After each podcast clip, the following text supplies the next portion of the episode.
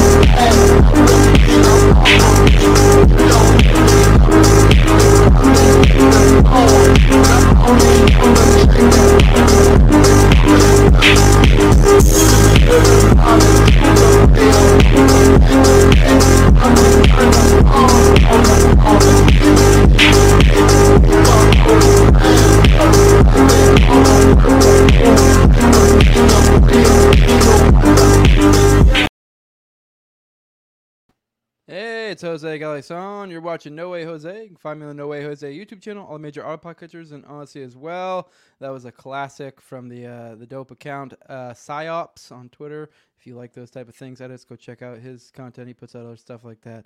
Uh, that's a classic of his. It's a good one.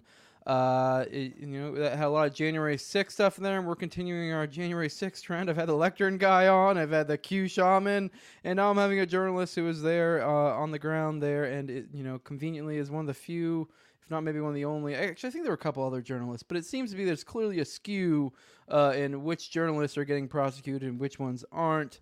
Uh, and we have one here experiencing some uh, legal trouble in relation to that who is there on the ground. Uh, and his name's Stephen Horn. He's also making a January 6th documentary, which I'm sure uh, that probably maybe has nothing to do at all with their choices to prosecute him. But uh, I don't know. You, a lot of you guys know I had uh, Radix on my channel who's been working on a documentary for the Michigan stuff, the kidnapping stuff, and she's had a lot of similar issues. uh, we're coming into roadblocks from powers that be. Uh, I mean, uh, obviously, it's a little bit powder powder nosing on our side, so maybe we're just reading the tea leaves wrong, and it is just coincidentally is how it works. But uh, I, I kind of doubt that, and uh, we'll kind of get into that today. I do remind you guys how this normally works. This content. Uh, most of my stuff, I record it and uh, I do a live stream for my patrons, and then roughly a week or so, depending on my schedule, goes up. Uh, but if you want to get those uh, that content early, patreon.com Jose 2020. The lo- lowest level is two bucks. That gets you the early episodes. There's multiple levels. The highest being the 20 level. That's a sponsor level. I read them off every episode. I have Jeremy who has an Etsy store at etsy.com slash shop slash raising liberty. You can follow him at Jeremy Rhymes. Also, my co-host, the Tower Gang, uh, Toad uh, at Tower Gang Toad on Twitter. Uh, he's also, like I said, the co-host of my the Tower Gang show uh, that we have that is offensive comedy. So if it's not your thing, don't go watch it. And if you go watch it and say I'm offended, I'm gonna go okay. Well, I told you I don't I, I- don't really care. I also have Zach Overacker at Z O V E R A C K. Uh, and then I also have Lindsay, uh, who is Lindsay OKC on TikTok. She's covering a lot of that OKC content because people like me don't want to be on TikTok. So she's doing the Lord's work, getting that stuff out there. I have Matt. All he ever asked me to say was repping the 219, raise hell, praise Dale. I can do that for a buck. I'm fine with that. Then at Abrogate D's on Twitter, another buddy of mine. Go go check out those people. Go and see what they're hawking. Uh, those are I, you know have decent relations with most of them. They're good people. Uh, but yeah, like I said, we're covering the January 6th stuff today. I'm looking forward to getting to it. Do remind you, uh, Terrence didn't kill himself. Get that shirt at toplobsta.com. Use Jose at checkout, or just go to toplobsta.com in general. Check out his other designs. He's got a lot of great stuff. With that, let's get Stephen in here. What's up, man? How you doing? Pretty good. How are you? Good, good. Uh, I've been, I was telling you before, I've been a mutual leave for, for a while. I saw you were working on January 6th documentary. And uh, just kind of kind of had an eye on you. And then this popped up, and oh well, guess uh, guess that uh, moment happened where I'm finally going to bring him on and uh, talk to him. So uh, just I guess start out, let people know who you are, what you're about. Maybe get a little, we can go a little in depth on that kind of you know where you're coming from, your background as a like you know journalist, uh, how you started, that type of stuff, and then I guess kind of what you're working on these days. Yeah, so my name is Stephen Horn. I'm an independent journalist here in uh, the Raleigh Durham area of North Carolina. Um, I guess I started doing uh, sort of independent, uh, yeah, publishing independent journalism in the summer of 2020. I was looking at what the the local media here in North Carolina was publishing about the riots, and it didn't match what I was able to see with my own eyes. So that was sort of my spur to be like, hey, you know i might not be the best at everything but i can i can do better than what the the local mainstream media is doing in reporting on what is actually going on in the streets of you know at that time it was raleigh but you know i sort of report in the the whole triangle area which is sort of what's that referred what that is referred to as awesome yeah um, uh, how old are you now, if you don't mind me asking? Because uh, I just uh, just about to turn twenty five. Okay, you're you're pretty young. That's cool. That's cool. You're doing doing uh you started journalism so early. I do think it's a you know, I've kind of gone to a little bit into like the research type communities, and it is a invaluable thing. The problem is a lot of you guys like you who are covering this sort of stuff a lot of times struggle with the reach. So that's where like my types and your types come together. Uh, that way we can push your push the stuff you guys have to say because uh, I do think uh, you know between you know, a lot of great work I see from a lot of different people that just doesn't get the reach that things like New York Times do. Which ironically, uh, there was a picture that kind of uh, uh, you know in your story to come, which we'll get into. Which uh, yeah, there was an there was a New York Times reporter took a picture of you, and that was part of their legal case for you know getting you for being there and it's like the irony of that a journalist took a picture of another journalist and said, "Look, that journalist is here." And it's like, "Well, you're here too." so, but I don't know. There's definitely irony being yeah. had there. Um, but yeah, let's let's I guess get into the events of the day. I will let you know I'm not someone who's really super duper ever got big into like January 6th stuff. I'm like kind of good big picture stuff, but when it comes to like the like the the the minutia, I never really got into that. So uh, you know, the, that's kind of what you're working with with me. Because uh, I know I was reading through Ken Silva's article that he wrote on you. I've had him on a few times. He's a great guy. Does a lot of great work. Um, he, he, was he, he was kind of going to some of the details that you know stuff that you went into like contentious things that uh, that you claim to have seen that are kind of like up in the air for some people. I guess you know you know what I mean. Uh, and specifically, yeah. there was one cop that like the the there was you know contention about how a certain altercation went down, and your it seems to be your side of the story doesn't match. But I'll let you go. Let's start with the events of the day, and we'll kind of get into you know you know as it proceeds.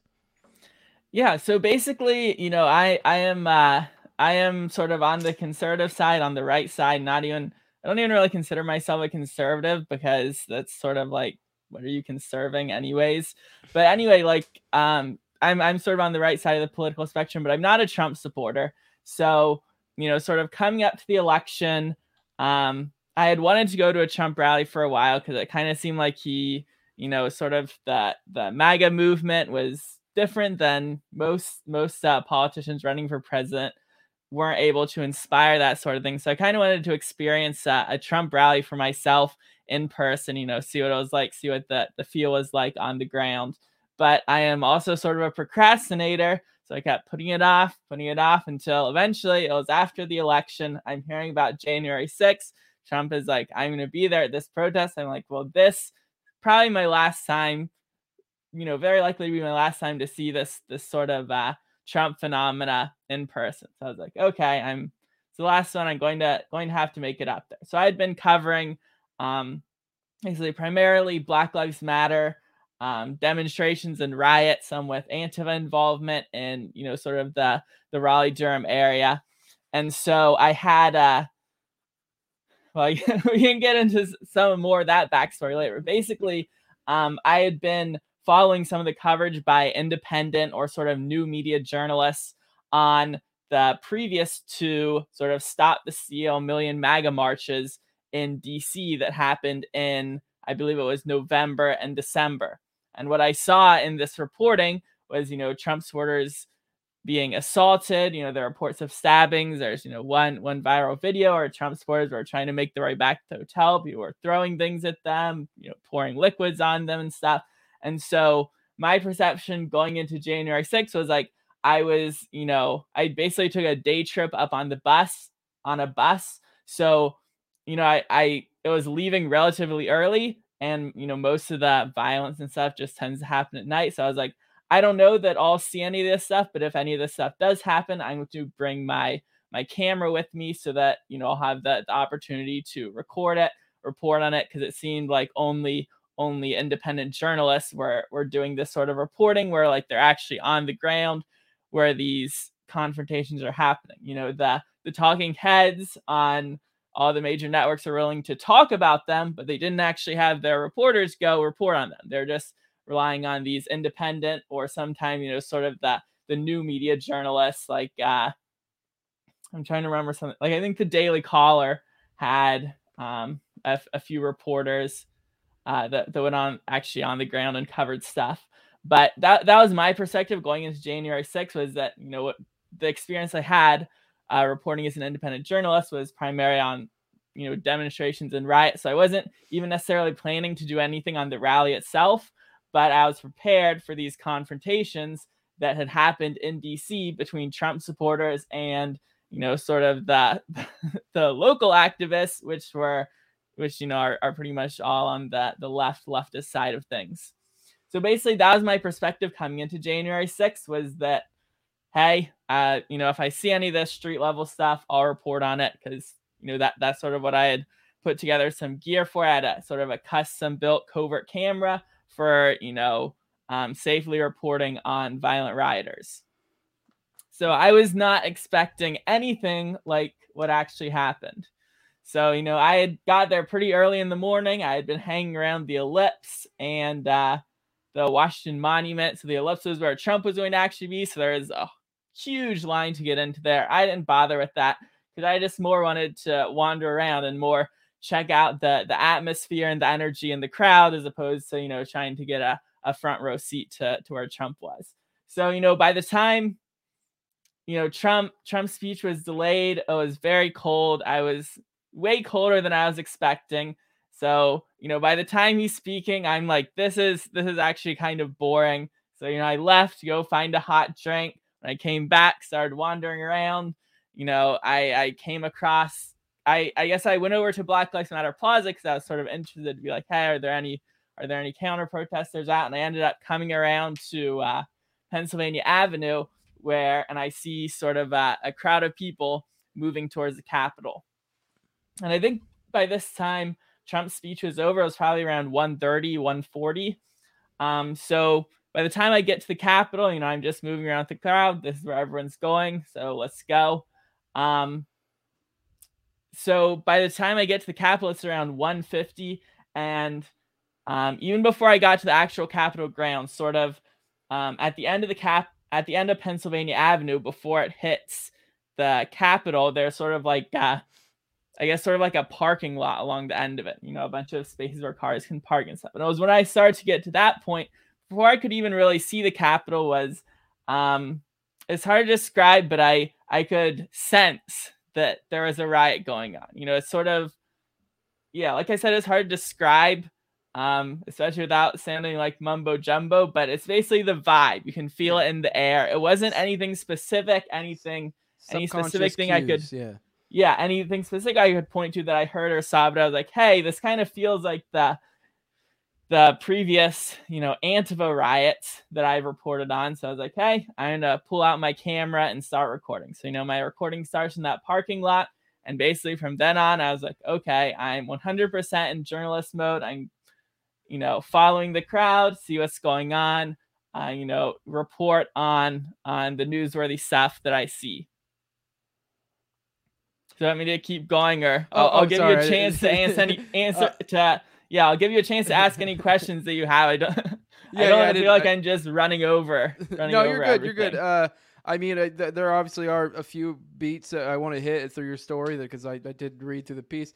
Uh, I, I don't know if you've gone to. Well, I guess we haven't got to where the pandemonium starts to kick off because uh, it seems to be the first thing you kind of see. Major thing is a dude get pushed off. Uh, uh, you know, or I don't know if it was necessarily, the, I guess the building, uh, but that I guess we'll get to that. I, I don't really have any particular questions right now because uh, yeah, we're about to get into the meat of it. It sounds kind of like it's, it's, yeah. So just can, feel free feel to, to interrupt me at any time. Yeah, yeah, yeah. No, uh, but yeah, I, I, think we could probably keep going. I, am trying to struggle to think of anything else. I do, I guess, kind of want to make a note of that. You were following, like you did mention the Raleigh stuff, and I think uh, public consciousness has kind of forgotten a lot of that stuff. There was a lot of like there was big stuff happening, especially in that area around that time. I recall.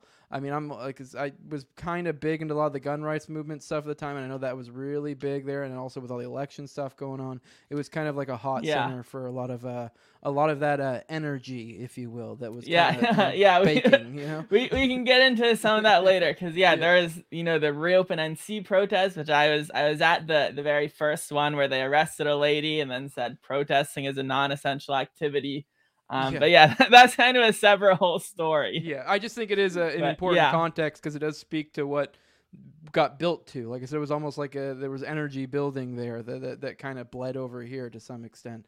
Uh, but I, I think that I don't know. I, I there's something to be extracted from there. But I just thought it was interesting. You're coming. Yeah, at yeah. So so. Here. But so to say one thing, um, which we can either get into or not, was that basically, as far as I can tell, January 6th was sort of, you know, the the culmination, the the grand finale of the 2020 riot season. Oh, um, oh, yeah. It sort of overshadowed all the rest, and without without that context, you know, I, I sort of doubt that um, you know, people would have acted in the same way that they did. But that's something we can either get into later or not, because that's yeah. yeah, that's more uh yeah, but conceptual yeah. and stuff. Yeah, but yeah, let's get let's get into it. Uh, let's uh, continue. Uh, you know what you know what happened to you. We're we're obviously we're right now we're at the we can just you can just kind of feel it in the air that like subconscious cues whether I don't know your your you know primal instincts are kicking in to where you can just feel that stuff. We can't explain it, but I mean I'm sure we could break it down to a science if we want to, but who cares? Everyone knows what we're talking about here. Uh, but you can keep going. Oh, did I lose you? Oh, I think I you know him. you mentioned oh. Uh, oh. yeah the pro- I didn't get give it a second am I, I back a little bit delay. yeah you, you you you went for a second maybe it was my internet maybe it's yours it's hard, always hard to tell who it is but uh, we got a good connection now I think uh, it seems that way go ahead yeah yeah so um you know as as you mentioned you know I got I actually got there just after a man was pushed off of um, you know, sort of a, a large staircase by the Capitol Police. So it was a two to three story drop. But when I got I got there basically as he was on the ground just before they carried him off on a stretcher. So I didn't see it actually happen. Um, but you know, I, I have seen video since then, and I'll I'll drop a, a link in the chat to a, a thread I did on Twitter about it. You can show it or not. Um, so basically, you know, the first thing I see is you know this man who is unconscious. He's being carried off on a stretcher um, by police officers, and I think there are a couple, you know, EMS there and also members of the crowd. They're all working together to, uh, you know, pick up this guy on a piece of fencing that they're using uh, as an improvised stretcher to carry him out of there. You know, I hear someone who's looking him saying like he broke both his legs, you know, possibly broke his back as well. So it was just like yeah when i that was when i got to the actual capitol building that that was like the one of the first things i saw. Yeah so there's you know a video at the top there and then a yeah video further down as well um where you can sort of see that happening. Mm-hmm. yeah uh, at so, stephen e. Horn for those who want to go check it out uh but go on. Yeah so basically um you know at the time i hadn't seen those videos so i had no idea what had happened to him but basically um I'm sort of looking up at the side of the staircase. This is the northwest staircase, which is, you know, relevant if you get into the details. But you know, I'm looking up at the side of the staircase. The police are are holding the line basically halfway up the staircase. So you can sort of see the police there and then sort of see people on the scaffolding and the side of the staircase there. So almost immediately after, you know, this guy is carried off through the crowd, um, I see people starting to throw objects up at the police holding the staircase. And almost immediately after that, you know, the the police retreat. They're sort of under this, uh, you know, sort of hail of projectiles and also pressure from the people who are on the staircase, and so they basically retreat. And so, you know, I see just a flow of people going up the staircase. So I sort of follow the crowd up there, um, up onto sort of the the upper terrace where people sort of spread out, and basically beyond there, I don't see any police resistance you know, I see people heading towards the door, so I head over there, basically follow the crowd into the building. There's no police at the doors. Um, I don't see any more police until you know I follow the crowd into sort of the room under the rotunda, you know, called the crypt. Basically, big round room, a bunch of pillars to to hold up the whole rotunda. And so it was. And it's that's the the I'm assuming there's another level that's blocked off now by the cops, is what you're implying essentially right? They, yeah. So basically, this is in the basement. They're sort of stretched across the basement, and they they won't be able to hold that line for long. But mm. it was just sort of like from that outside staircase, you know, like I don't even know, probably like uh maybe 50 to 100 yards to the Capitol, and then inside the Capitol, there were no cops um, anywhere. And so later, you know, putting the pieces together, um, is actually why why I started working on this documentary because it turns out I had arrived basically at a, a very key moment when sort of the the police defense uh, completely collapsed. Yep, yep, yep. The, the, I so, do want to po- make a point because uh, the reason why I asked about that, like, because it's almost like they intentionally allowed an entry point for a group to enter, an entry point they probably can easily then, you know, kind of you know block off again is if it's essentially you're sealing a group into an area essentially. You're funneling them yeah i mean they so they whether they it's intentional or not you know they wouldn't retake that entrance for about i want to say half an hour to 45 minutes before they sort of retake that entrance. But yeah you know basically that the this the that's sort of the point of the documentary is to um, basically analyze what happened between the beginning of the riot, which was at you know 12:53 when Trump was still speaking, was the first time people started pushing fences out of the way, attacking police officers, to um, 2:13. So basically, an hour and 20 minute period. Um, that for most of that time, the police were winning. The police were pushing people back, and then you know, just around when I was getting there, the police sort of on the northwest staircase there, they're sort of separated because there's scaffolding, there's walls and stuff. And so they're isolated from the main police line. Uh, they have fewer officers, they're uh, less less armed. And so the the the real question here is, you know, it, was it just incompetence or or was this malice? Because there were even reinforcements that arrived as the police were sort of being slowly pushed up that staircase. They march through the crowd, march right past the foot of the staircase, and ignore the police officers on the staircase where they're actually being pushed back. And they join the line of police officers, which is winning and making headway. So it, it's sort of like they were watching the cameras. We know that because in some of the camera recordings you can that have been released, you can see them moving the cameras around. So they were actively monitoring the cameras. They have cameras everywhere. So it's sort of like how how are they so uncoordinated that they're receiving reinforcements, but then the reinforcements aren't sent to where they're needed. They're sent where they're not needed. And then when the police on that staircase break, it's just sort of like a, a free for all, and people are able to get behind the main police line and basically, you know, have have access to multiple unguarded entrances to the Capitol. Yep, and then also like a essentially a captive group in a certain sense of the word. You said it was a while before they took back over the entry, but now you've uh, essentially funneled these people in, uh, single entry point kind of deal.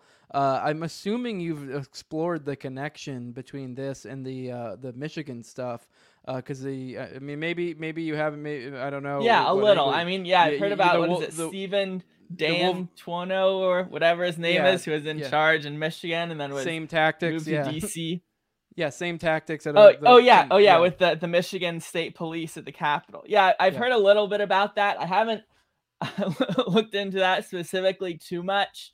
Um, but yeah, it was okay. for me. The whole thing was yeah. just uh, so surreal that I was basically just defaulting to okay, I'm going to be here. I'm going to record whatever I can. This is obviously newsworthy. You know, I'm not sure how anyone could argue that, so I'm just going to do do the best I can to film and do the best I can to stay safe and, you know, get home and and publish this video that I'm taking.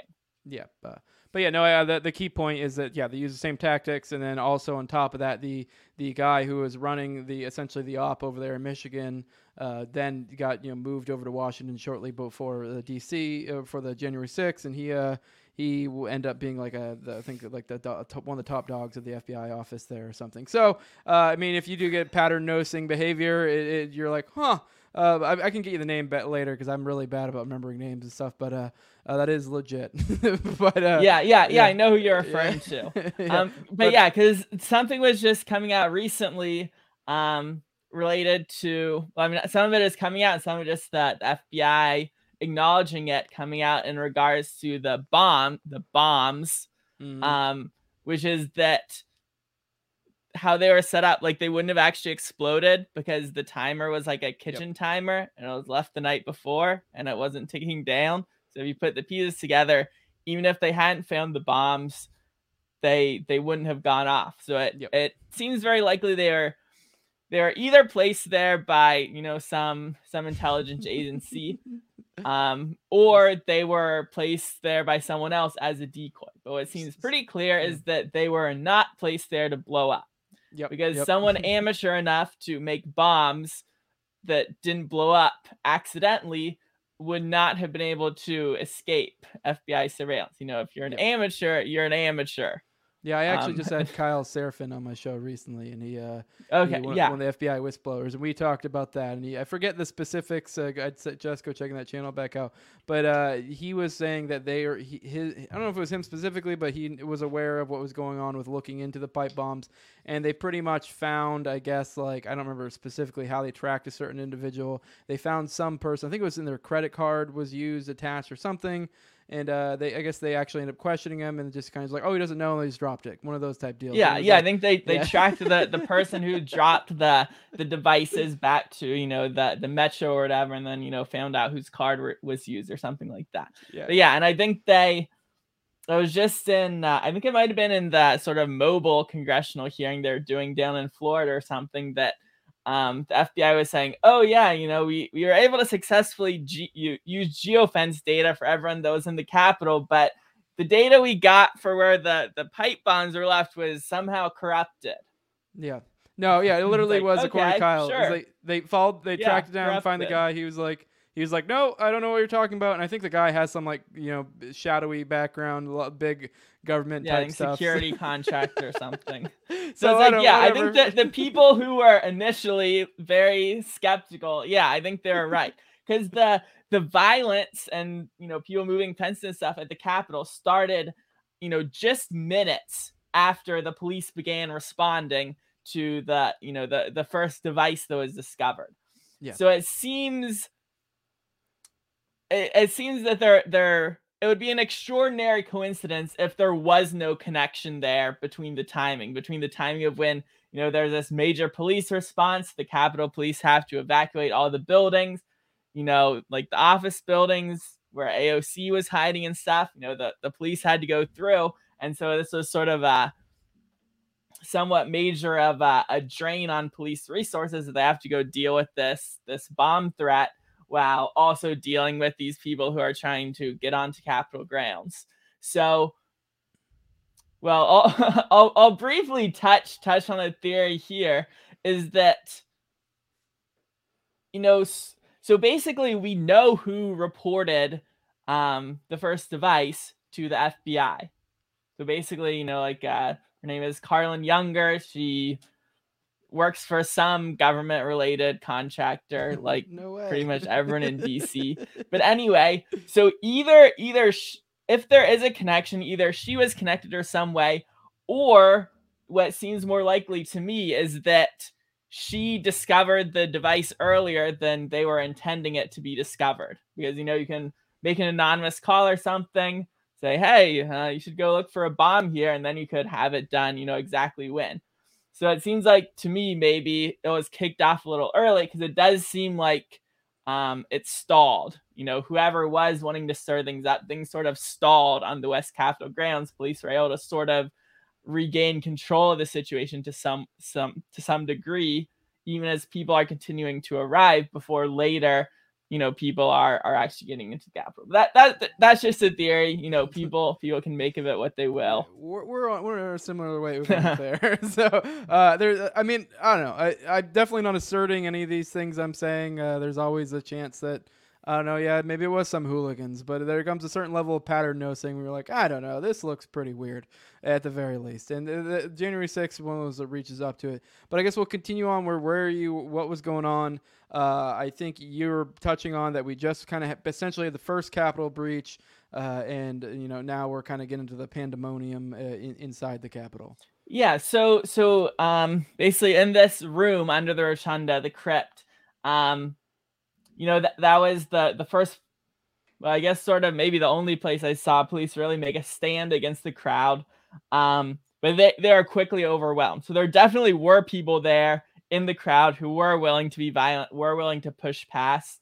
Um, so, but there is sort of an interesting phenomena that I noticed that I hadn't seen at, you know, Black Lives Matter or or Anti- Antifa riots in Raleigh was that the there there are enough people there who wanted to protect the police that as soon as the police were sort of out of the way, so to speak, you know, people would sort of shepherd them off to the side and be like, okay, you know, you're fine now, we'll protect you. But, you know, it wasn't it wasn't strong enough to stop the people who wanted to push through the police, wanted to get them out of the way. But there was there was enough of that instinct to protect the police that once they were out of the way, you know, people were, were making sure that that there wasn't any more violence against them. So that was sort of, you know, a somewhat of a strange, a strange, um, you know, situation there, because uh, you know there, you know, throughout 2020, there, you know, the whole Trump supporter thing was, you know, Blue Lives Matter, Back the Blue, all that sort of stuff. So you could sort of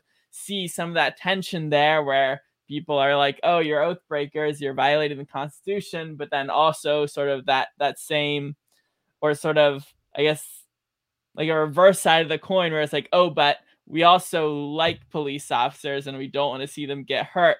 Sort of tempered with that, "Oh, they're oath breakers and we're mad at Congress." Yep, yep, respect for the position type thing. Yeah.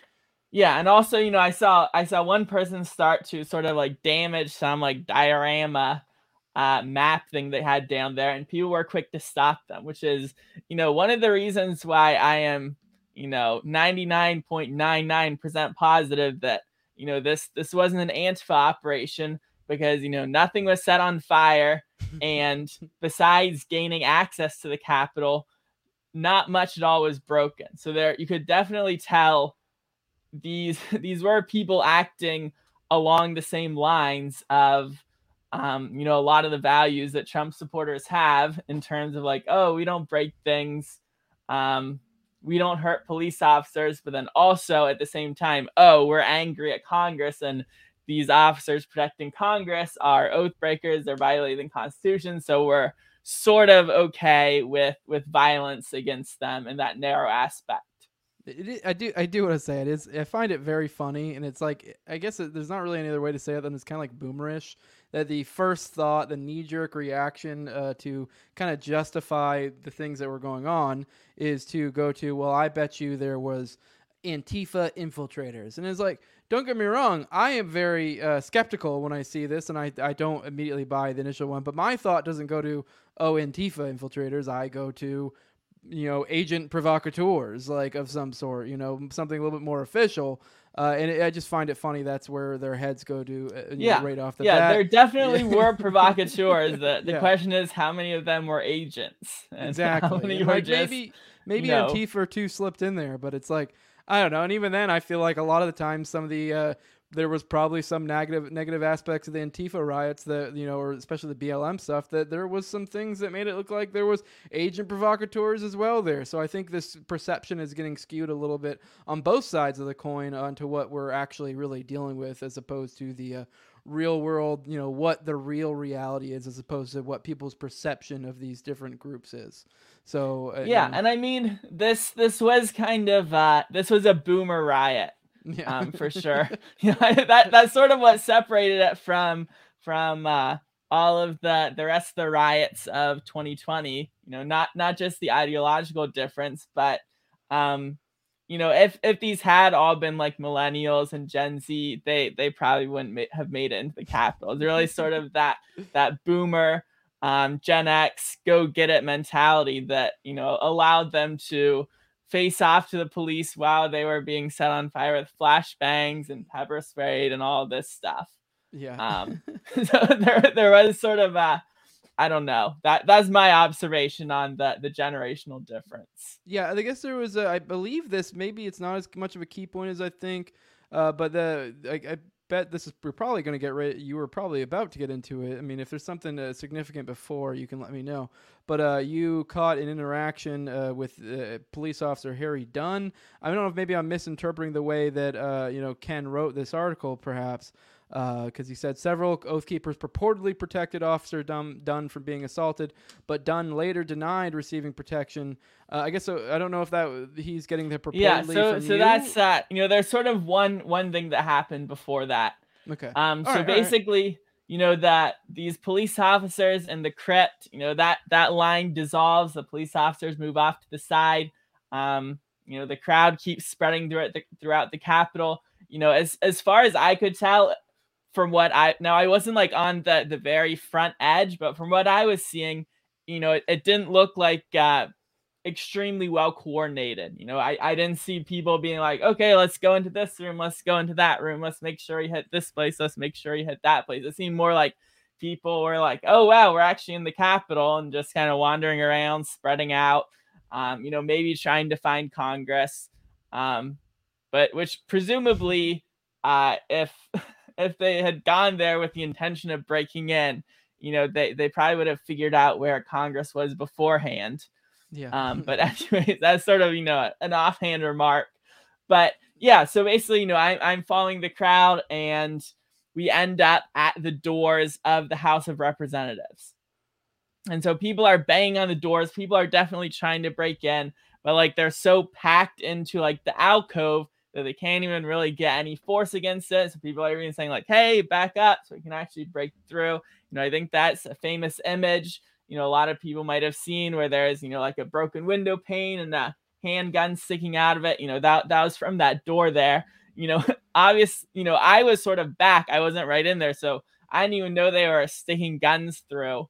Um, but yeah, so I, I was just observing that. I was back a little, and they ended up, you know, deploying some sort of uh, chemical agent or tear gas of some sort, um, you know, sort of inside the Capitol in that hallway to disperse people from that doorway. So they're deploying it pretty thick, you know, so thick that you couldn't see the the end of the hallway like 40 to 50 feet away.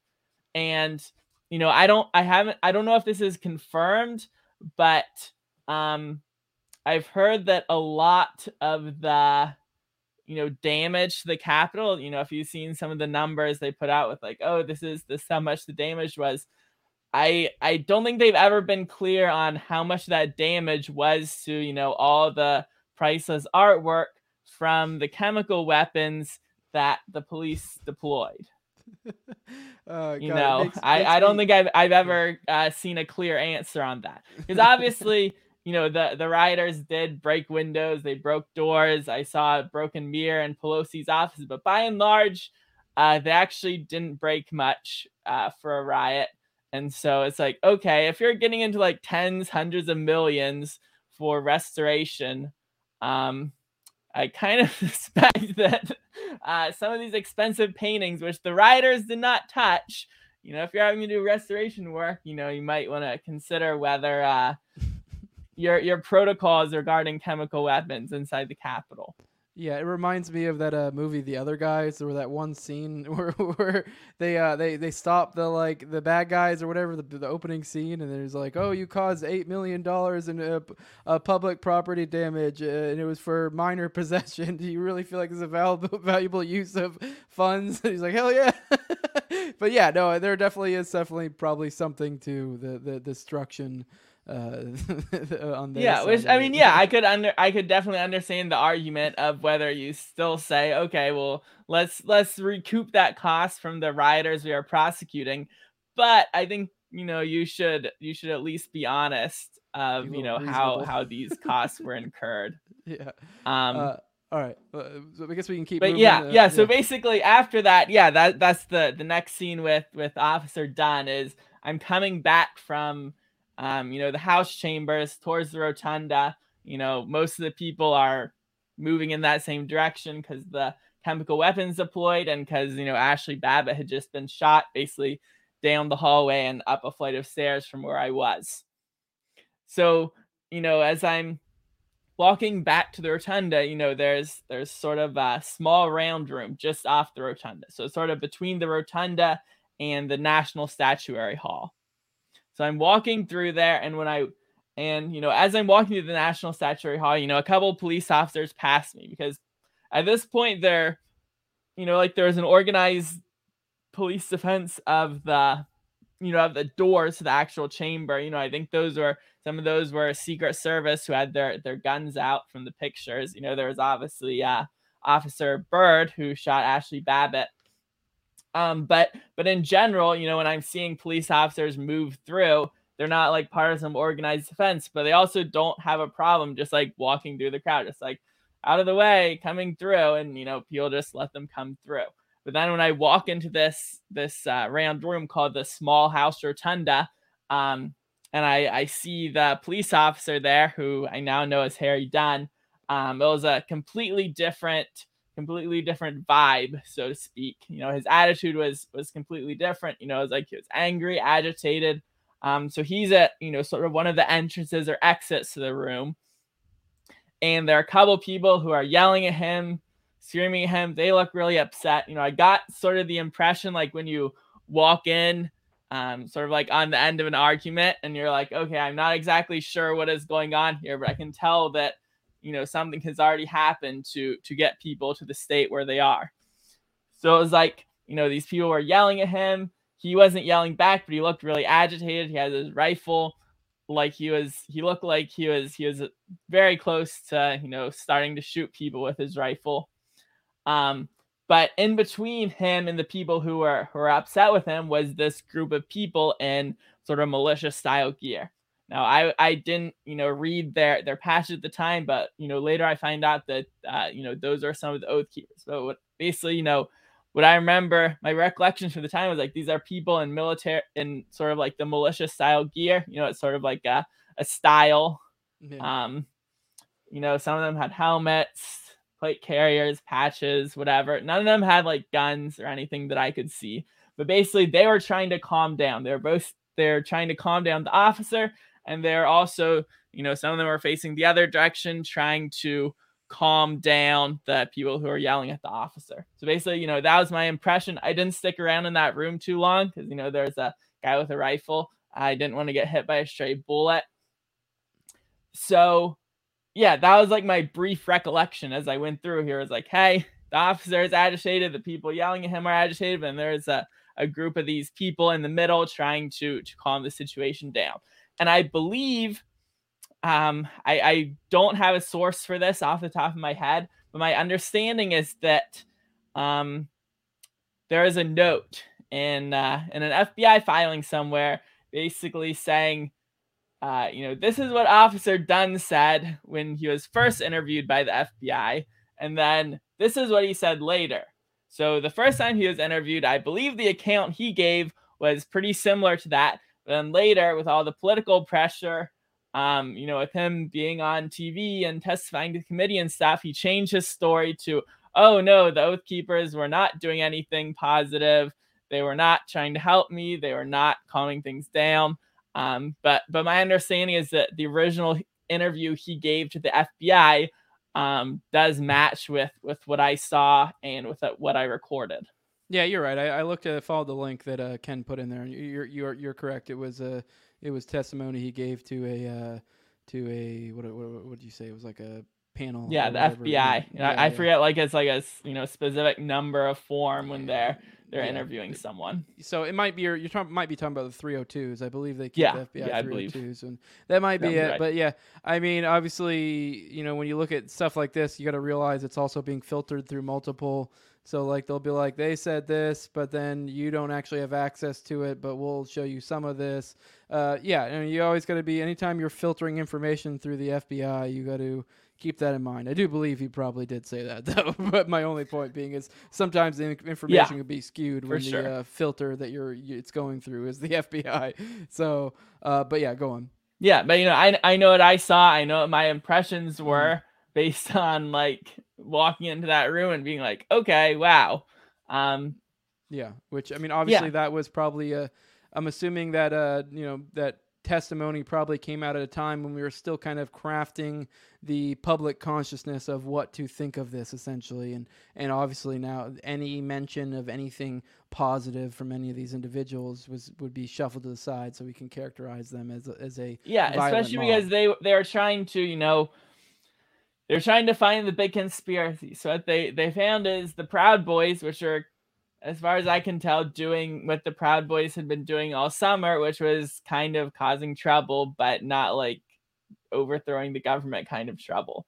Mhm. and then the oath keepers which were you know not definitely not as prone to fighting or, or drinking as the proud boys but you know they did go into the capitol but then when they they saw this situation you know they did seem inclined to protect law enforcement which is kind of their thing you know the oath keepers is oh we're we're the police officers and soldiers and whatever who are actually keeping our oaths so but but yeah, they're definitely looking for a group, a conspiracy to sort of pin the whole thing on. And you know, I you know, some Proud Boys were involved in some, you know, some of the initial violence and definitely some of the later violence.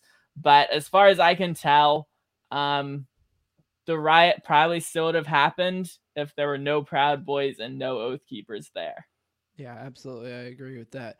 Uh, and I think now we're kind of getting near the end. The other major point is, I guess, kind of when your picture comes up, as we alluded to earlier, uh, kind of an event there, unless you have any other significant events. yeah so day. well basically so you know i come into to this this room the small house rotunda you know the officer is is guarding the closest door to the right. So i take the closest door to the left. I don't really know where i'm going. There are people in there and it ends up that like this is pelosi's office suite. You know i see the guy uh i believe his name is Bigo Barnett you know where he was photographed with his his feet up on the desk. Um I end up coming out of there and I end up in the rotunda. And at this point, you know, I guess police has sort of started, maybe started clearing some areas or at least started pushing back. So people are sort of, people are sort of spread out in the Capitol. Now they're sort of gathering back into the rotunda. Um, so, you know, that's where they're, you know, I saw people smoking marijuana, stuff like that. And getting to where where my picture was was famously taken by the New York Times, I see a group of people um, sort of gathering, coalescing near one of the, the entrances or exits to the rotunda, depending on how you look at it. You know, this one, I believe at this point, um, I think this was the only exit sort of blocked by police. Um, may, maybe there's another one, but basically at least two of the exits were free. You know, people could could come and go, but this one was blocked by police. So I see us sort of getting heated over here. So I climb up onto the base of the statue to be able to film down. And you know what I'm filming is people uh, assaulting the officers there. They're sort of trying to push the police officers back.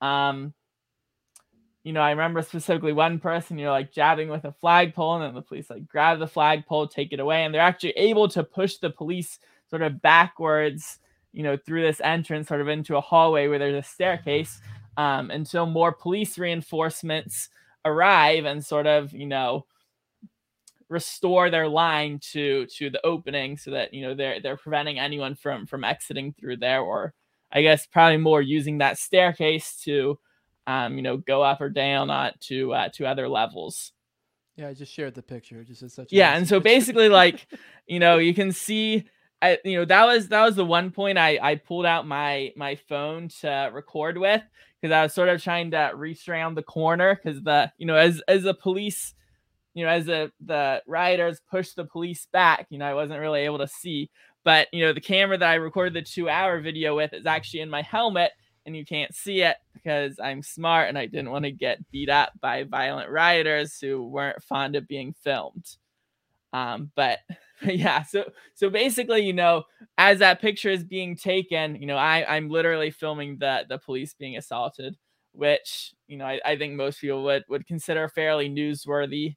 Um, but yeah, so basically, af- it wasn't long after that that you know I I made my way out of the Capitol. Quite a few people were doing so at the time because you could sort of tell at that point, you know, the ties had sort of turned. The police were were you know gathering at, at at least two of the exits the rotunda sort of starting to potentially shepherd people out they ha- they hadn't really started yet but you could you could sort of tell that that uh, they were going too soon and so i was like okay you know i'm I'm not trying to be the last person in here, so I'm gonna get out when I can.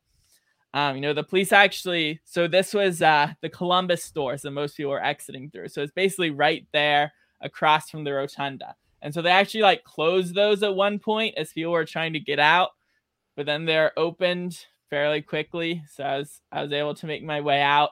Um, I stuck around for a little bit. You know, I saw where the you know the the police officer put on a MAGA hat to sort of uh, lead some of the police officers out who had you know the police officers had sort of put out a call on the radio. You know, like we're trapped or whatever. Um, and so he got you know some oath keepers to help him get them out of there. So I just you know saw them as they're marching out. I was like, hey, this is this is kind of strange. I'll I'll film this. Um, you know, they're sort of like an open mic situation going on. Someone had brought like a speaker, and so various people were speaking on the mic. And the the interesting thing about that was um, how many of the speakers specifically referenced like the shutdowns as their motivation for being there, because you know you would think it would be more related to election fraud and stuff like that. So it's sort of surprising how many of them sort of mentioned mentioned this this other reason though is sort of their their motivation, what they were passionate enough about to, you know, get up on a mic and talk for a couple minutes. Yes. Also, the Space Force, you know, one lady got up there saying, you know, it's, looks like I'm getting out of focus, but basically, like, oh, it's, it's so great that Trump uh, created the Space Force to save us from aliens. Um, other than that, you know, uh, it wasn't too long after that that, uh, well, I did run into John Sullivan. That was sort of interesting. Um, you know, he was the the Antifa guy who was that that's the one thing that we know there is Antifa there is Antifa aligned press. So basically John Sullivan, um, he was kind of shunned by by some Antifa activists already because um, he would you know stir up trouble. Uh, but there are also more more accepted Antifa journalists there as well. Um, they mostly kept their distance because I think they they kind of got the vibe that it wasn't necessarily safe to be up at the Capitol building. But you know, there there were a couple on on Capitol grounds who yeah. were taking pictures and videos of the the Trump supporters and stuff. But anyways, you know, yeah, I ran into him out there. I didn't know who he was at the time. Just he was saying, "Oh yeah, I just saw someone be shot." You know, he was showing some people the videos because they are sort of challenging him, like, "Hey, you're not wearing any Trump gear."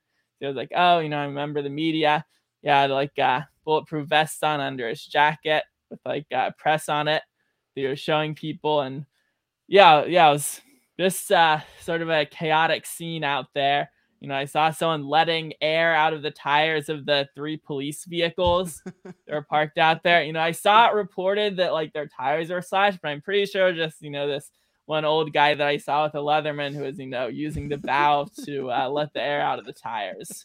I love it. That's a I don't know. That's kind of. It's like yeah, it's like yeah, we're riding, but uh, not won't even slash the tires. Uh, that's funny.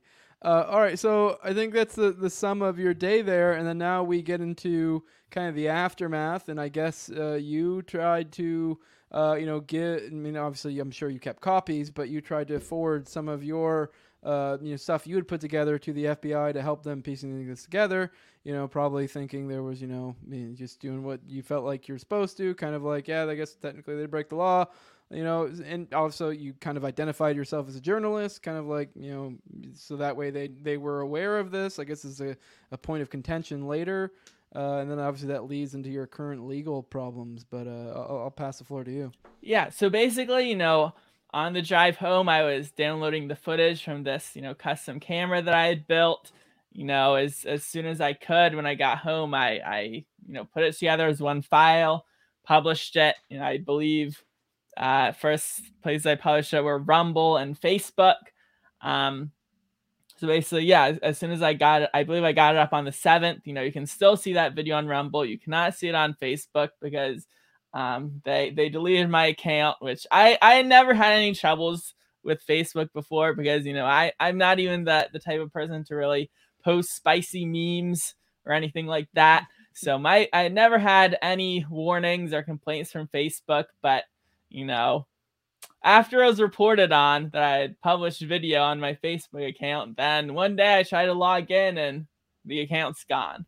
No way. But anyways, yeah. So basically, I was like, you know, the purpose of taking video was to publish it. So as soon as I could, I published it because I kind of realized, like, hey, this is very newsworthy. Possibly the you know the the most newsworthy event I'll ever witness personally with my own eyes. So I was like, hey, I'm gonna I'm gonna publish this video as soon as I can. Um, I believe it was that day or the next day that yeah, like you you said, I I reached out to the FBI. Um, you know, I think they had like a specific tip line for January 6th, but it, it wasn't working correctly. So I submitted a tip through their general tip line. And I also uh, sent an email to the, the North Carolina Attorney General's tip line because he had made a public statement that, you know, he was working with the FBI or whatever. And so basically I was like, hey, you know, I saw people assaulted. I saw, you know, vandalism. One person committing vandalism and then otherwise just, you know, evidence of vandalism.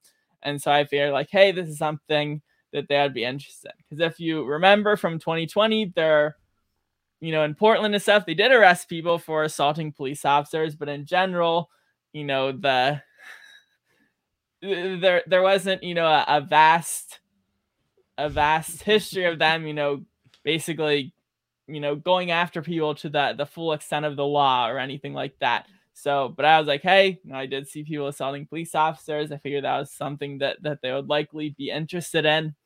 Well, you see, they they destroyed private property, whereas these guys destroyed our democracy. So that's why it's much more important. yeah, well, well, they they uh, brought their unwashed feet into the shrine of democracy or the yeah. temple of democracy. I believe they use those words, temple of democracy, and you know the the House or the the congressional resolution, you know, recognizing the bravery of the Capitol police officers or whatever. Yeah. Um, so yeah, the Temple of Democracy is a big deal. Um, you you don't want to desecrate it. Um, yeah, but yeah, basically, you know, when I had when I was when I was contacting them with that, you know, I I had no idea the the scale of the the manhunt that they were just getting started on. Yeah. And then uh, I guess they the next you hear from them is when they come to talk to you about um uh, essentially the pipe bomb stuff. Like you, I guess you assumed they yeah. Were so that was something else. But go ahead. So basically, you know, when I'm reaching out to them, you know, I wasn't expecting them to like come after me or try to arrest me. But you know, obviously, as everyone knows, you should never talk to the police without a lawyer, even if you've done nothing wrong.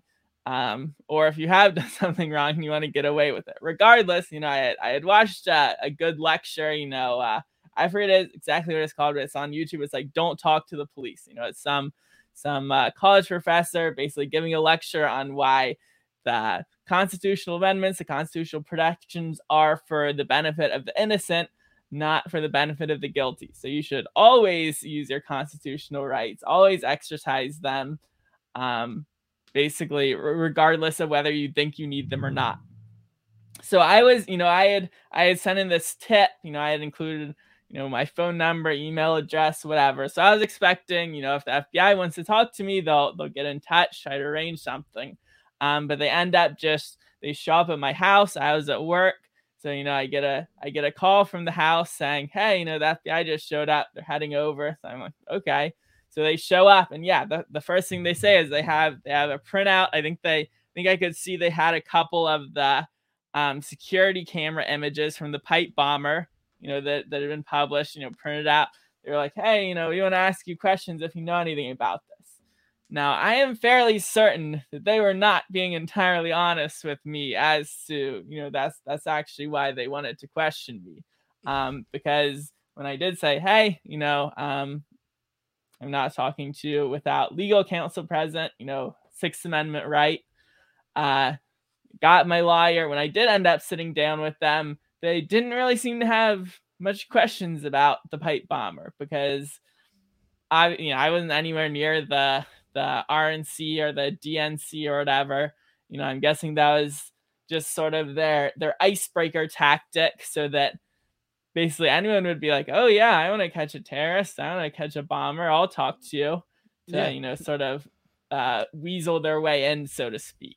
Uh, yeah, I, I don't have a great opinion of the general honesty of law enforcement officers, especially in their interrogation tactics especially the federal kind yeah, but uh yes um so now i guess we kind of get into the legal troubles you're experiencing it seems to me this seems like a you mentioned before independent journalism that was the word i was looking for it seems to be because there have been other journalists I, I, that I I can't recall names specifically. You may be able to. That I think did get you know sort of in trouble to different levels or another. But it seemed to be a common trend. Was it was obviously the more right wing, uh, you know, journalists and also typically independent ones. The like you know the New York Times example. And I, I want to be clear. Yeah, I, actually, I mean, yeah. So so I'll I'll uh, I'll address that specifically. You know, I believe that was that was a, a freelancer who is on I'm I'm drawing a blank on the word like on commission. It's not commission, but anyway, there's a word when basically you know you're a freelancer, you're working on a specific project. So you know you had been hired by the the New York Times contract work. Yeah, yeah, yeah, yeah. I mean, there's a there's a specific word I'm drawing a blank on for you know when you're you're a photographer or something working for a publication, but um, freelancer assignment assignment. He was on assignment for you know the New York Times um, and so yeah, he entered the Capitol, you know, with the mob like I did. Um, I believe he even entered through the same door that I did around. I want to say I was even within a couple minutes of when I did. You know, when he took the picture of me was probably half an hour to 45 minutes later, but we had, you know, ended up back in the same room. Uh, he takes a picture of me, I think, you know, seen by by millions of people on social media. And so um, in the in the FBI's criminal complaint, I believe, you know, uh, whatever specific term it is for the document, or I guess oh, I guess it was like an affidavit attached to the criminal complaint saying this is why this is why we're charging Stephen Horn. You know, the the first thing they have in there was we got these tips based on this image. You know, two people saying, "Oh, I recognize this as Stephen Horn."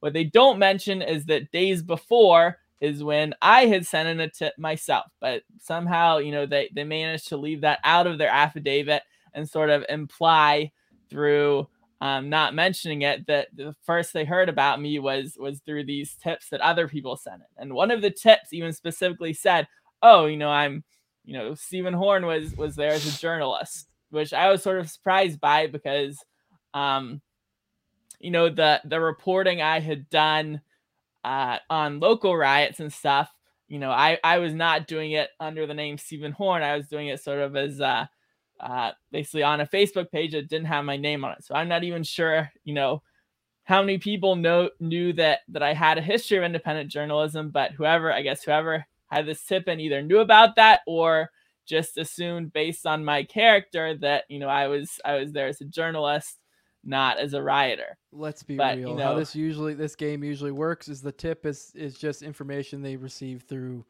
Uh, I mean, I guess it could have been a legit tip, but a lot of times that's I I find uh, the, all these tips, tips, tips, anonymous tips are always usually typically uh, things they found through other sources. so uh, that that might be why they include the journalist little label in there. Yeah. So even though they they had that tip, you know, which which informed them that I was a journalist, they still did not follow their procedure for members of the news media.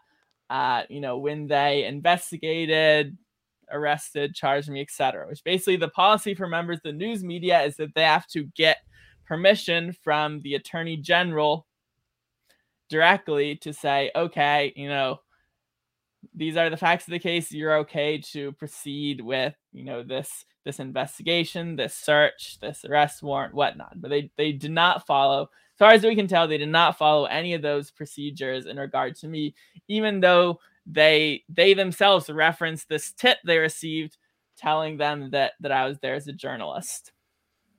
Yeah, uh, I, I did want to make a point that I do.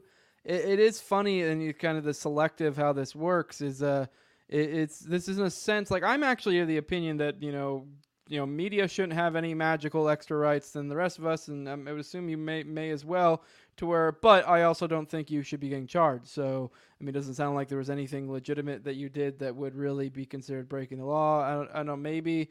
But point being is, I don't think they should have additional rights. But we're in this weird spot where they they kind of pay lip service to that, but then you know, it's this anarcho anarcho tyranny type thing to where they are able to pick out certain people and they can go, oh well, this guy broke the law, and then this other person they go, oh well, this guy's a journalist, so you know we gotta let the we we can't be seen attacking the media, uh, you know, and but it, and it's obviously selectively done, you know, to independent journalists probably far more often.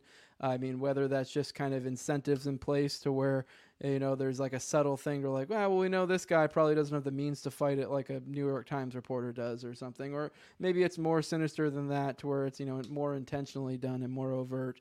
But i mean it's hard to tell. But anyways i guess I, I don't know if there's like much more to go on in the specifics of your legal troubles. I know the big the latest thing i think in that was that you're kind of at this you know uh, junction point where you're still kind of waiting on stuff right now uh, it seems to be last you heard from the, the judge, it was kind of like he wasn't really seeming to bite on the argument of that, you know, the the fact that your media or whatever should, you know, somehow affect this, but he is, you know, seems to be, uh, you know, uh, amenable to the argument that um, perhaps it was selectively done, like we've been alluding to here.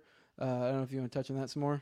Yeah, I mean, you know, with any judge, I think they're they're usually fairly uh, coy on what you know what what they will rule on motions that you yeah. haven't brought yet. So you know, like we did make a, like, a motion related to.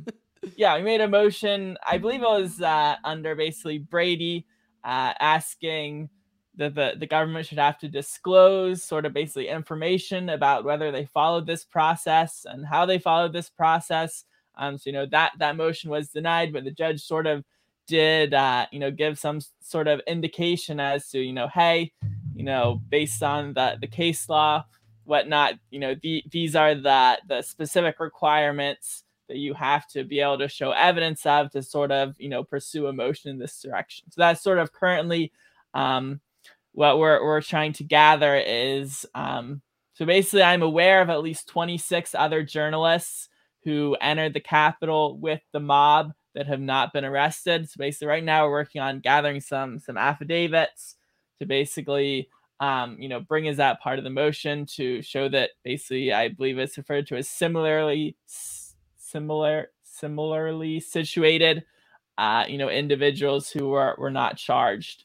Um, so yeah, we're currently working on that. So the the last hearing we did have a trial date scheduled for September 13th. And so uh, July 7th is sort of the, the deadline for us to uh, file that sort of motion before. All right. Uh, is there anything that my audience or anyone really can do to help you? I don't know if you have a GoFundMe or just you maybe just have any work you you're trying to promote or anything or or maybe even just as simple as if you know a journalist out there that was there and didn't get charged to pass on. Yeah, yeah, that's I what I was gonna say. Yeah, if, if, you happen to to be a journalist who is covering January 6th, who specifically entered the Capitol, and you have not been charged, then yeah, I would love to hear from you. Um, you can you can find me on Twitter at Stephen E. Horn. You can also find my contact information there if you want to message me there or, or send me an email. Um, I also have this documentary that I sort of mentioned a little. Basically, it's focusing on that you know hour and 20 minute period between when the riot started and when the Capitol was breached, and sort of focusing on some of what what the police were doing and how it sort of happened that the police defense completely failed and people flooded into the Capitol unimpeded. Um, you know, also sort of touching on you know the police pushing that the man off the staircase, which was you know kind of in this series of events, and also that the police you know starting to to fire basically an extensive use of flashbangs uh, into the crowd that was gathered there, setting at least one person on fire. you know they they seriously injured some other people with their their crowd control weapons. So basically, the documentary is focusing on that period to you know specifically understand you know narrow focus not not trying to say who is right who is wrong not trying to excuse anyone but sort of trying to to understand the facts of you know how this this uh, very well guarded building was breached. So you can find that at j6 documentary on most social media platforms twitter instagram youtube whatever also all, most of the alt media platforms as well. So if you're interested in that you can look it up follow us there uh, we're hoping to have that up pretty soon, but uh, this is the the first documentary I have done, so I have not not been doing great on uh, you know keeping it to a timetable and you know uh, being aware of when when we'll finally get all of the the small final kinks worked out to to have that ready for publication. Yeah, I mean, you do have a lot going on in your life right now, so Yeah. I can, I yeah, because I'm I'm uh, still trying to you know report on local news here in North Carolina, you know specifically in the Raleigh Durham area. That that's really uh really what I'm focused on. Um, really what I would prefer to be doing instead of all this January 6th stuff. Yeah. All right, I'm gonna run through a few comments from my patrons in here. Uh, I have they're actually all from one guy, JC. He said protesting is only essential when it has the BLM's seal of approval. Yes, that's when when you're fighting racism, it's okay. Um, boomers were probably let in because they were perceived to be mostly harmless, old, overweight, etc. Yeah, there's definitely probably some to that. De- destroying property equals cringe. Destroying democracy equals based. Yes, I am very much on the Hoppian train in that I'm not a fan of democracy. Uh, it sucks. but uh, Chrissie Mayr was at January 6th. Has she has he been on her show? She would probably be receptive to his perspective on the event. Uh, I mean, have you been on with Chrissie Mayr or really anyone No. else at all yet? Okay. Um, uh, yeah, I've been on been on a couple with a couple people. Uh, not anyone too big, but yeah, here and All there. right. Well, everyone on my show, go out there, go on Twitter, hit at Chrissie Mayr or whatever the heck her ad is. Uh, you know, bring on Stephen Ehorn. There you go. I do think that would actually be a good discussion. Uh, I don't know. Maybe I'm kind of curious if she's been charged. I mean, or, or not, because I don't know if she'd be considered a journalist though. So I, I don't know what what. yeah i mean so so the thing is they basically there were um from what i can tell there were tens of thousands of people um on capitol grounds outside the building so basically um the vast majority of people they have charged are either people who went into the building or people who you know assaulted the police or broke something so mo- so the vast majority of the people who are only outside and didn't engage in violence have not been charged. Yeah, I don't. I think if I remember her story, she said she didn't go in. So, but either way, it would make for a good conversation if you went on her show. I would set it up. But it's not like we're like homies or anything. So, but it's like Yeah, I know how it goes. but uh, yeah, uh, with that, I really appreciate you being on here. If you ever have any other stories you feel like you know I'd be interested in, let me know. I'm definitely receptive to it. Uh, you know, I like to try to keep my ear to the ground for a lot of different journalists. I've you know kind of scrape up you know the content that I find interesting. Uh, you know, uh, I feel like a lot of the a lot of these type of independent uh, you know reporters or journalists or whatever you want to call them are the the good people to follow. And I do my best to try to highlight that that work. Uh, so, but so I appreciate having you on. Uh, but yeah, this is a No Way Jose show. You can find me on YouTube, all the major odd pocketers, Odysee as well. If you want to follow me on Twitter at Tower Gang Jose. If you want to support me financially, patreon.com No Way Jose 2020. Do remind you guys, uh, just this month, uh, you came out the my piece got published in uh, Garrison, the Journal of History and Deep Politics. My Kenneth Trentadue didn't kill himself piece. Uh, definitely go check that out. That will be in the video description when this comes out, so you can go order that. It's also got a good Richard Booth, uh, you know, essay in there and a bunch of other stuff. Uh, it's a really cool little thing he's, uh, you know, that's been put together there over at Garrison. So I, I highly recommend it. With that, we are out. Like, share, subscribe, comment, all that stuff, and that we are out.